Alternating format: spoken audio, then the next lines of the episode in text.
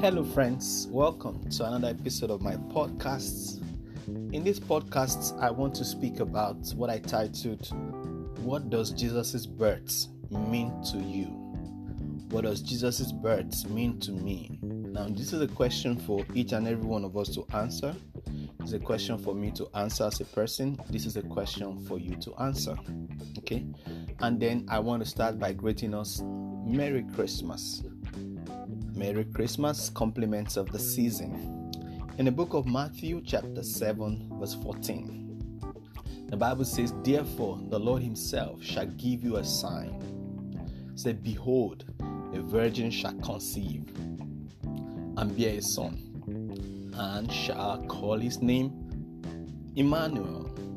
Now, what is the main thing to know in today's podcast? The main thing to know is that until the birth of Jesus makes sense to you, this season may not have a meaning to you. This season may not have a meaning in your life. Now, there's a lot about, you know, celebration of Christmas. Why some believe that uh, we don't need to celebrate it, some believe that, oh, we need to celebrate it why there is of course you know debates around oh he wasn't given birth to december 25th this was the date he was given birth to this and that. I mean if you celebrate christmas that's great. If you do not that's also great you know. And if people had said oh let's do 25th of christmas and you're like no i want to celebrate him 1st of january i mean Whenever you celebrate Christ, He is worth celebrating, not just on a particular day. He deserves to be celebrated every day of our lives. So that means that, you know, beyond the debates of whether it is 25th of December or not, I think that the biggest thing is that that we celebrate Christ each day of our life. Now, I said again, the main thing for us to know is that until the birth of Jesus makes sense to you, until the birth of Jesus makes sense to me, the season of Christmas as it is, you know, this season may not have a meaning in my life. This season may not have a message for me. This season may not make sense to me as well. Why? Because the birth of Jesus hasn't made sense to me. Now, until we get to that point, we might not have begun, you know, a, a, a one a, an important journey of our life. Because you've got to believe in the birth of Christ so that you can enjoy the works on the cross. Hallelujah. If you do not believe that he, he was given birth to, how do you enjoy that he died? Hallelujah. Amen. All right, so there is again so much about the story around Jesus' birth, which I have said. But beyond that, today is to have a personal reflection of what the birth means to us as an individual. What does it mean to the Church of Christ? What does it mean to my family that Jesus was born? What does it mean that Jesus was born? And then, yes, I want to say that number one, that the birth of Jesus is a decreed birth. We saw that, you know, from the words of Prophet Isaiah in Isaiah chapter 7, verse 14. Said, The Lord will give you a sign. He said, Behold, the virgin will be with child and will give birth to a son and will call him Emmanuel. And then if we go to Isaiah chapter 9, verse 6, it said, For unto us a child is born, unto us a son is given and the government shall be upon his shoulders.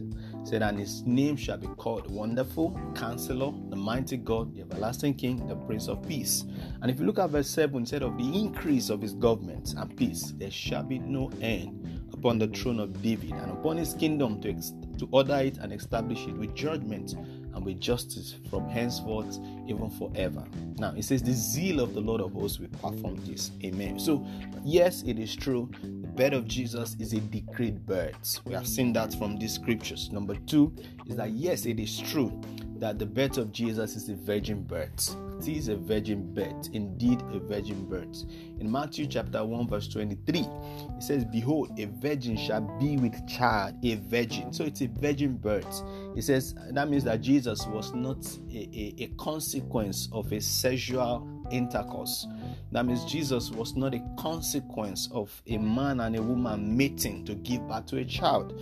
He says, Behold, a virgin shall be with child. He said, and shall bring forth a son, and they shall call his name Emmanuel. He said, which being interpreted, God with us. God with us.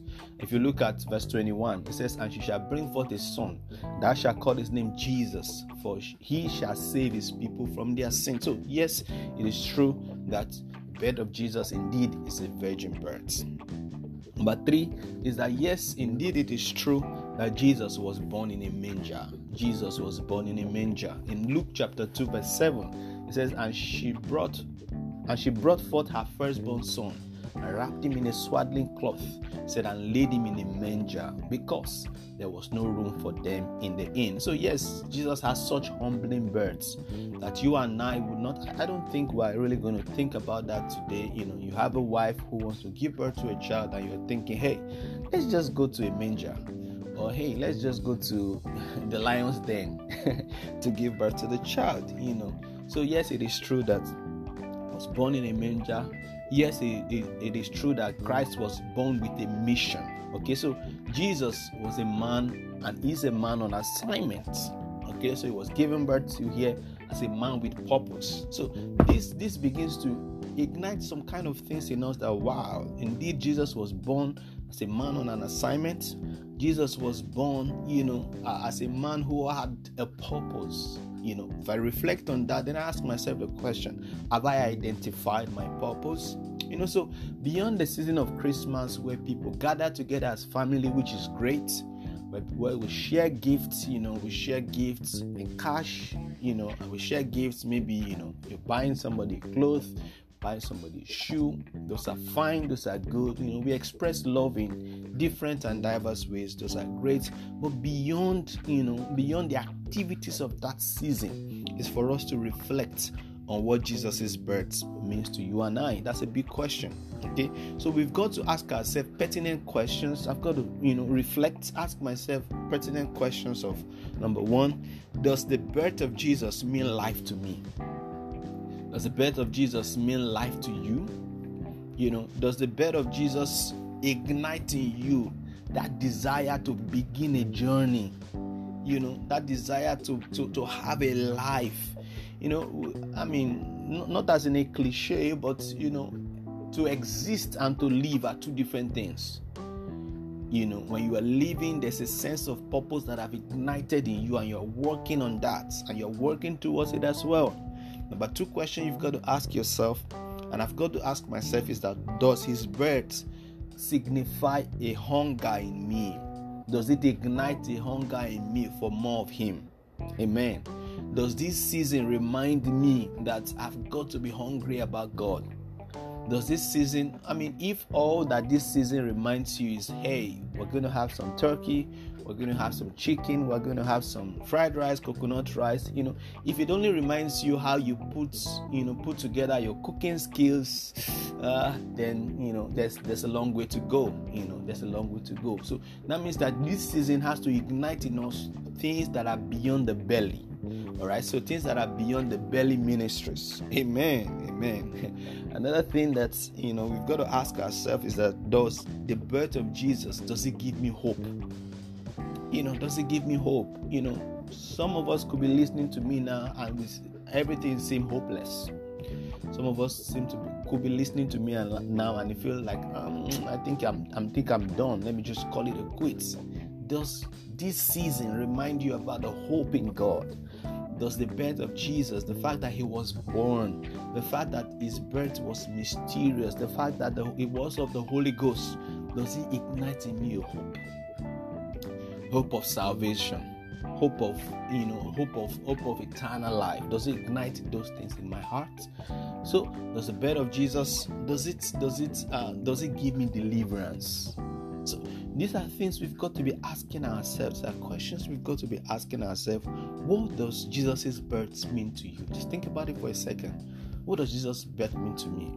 For me it may mean deliverance and for you it means hope. That's still fine. That's correct. We are both correct for me, it could mean, oh, you know, uh, it could mean um, eternity, and for you, it means the same thing. Wonderful.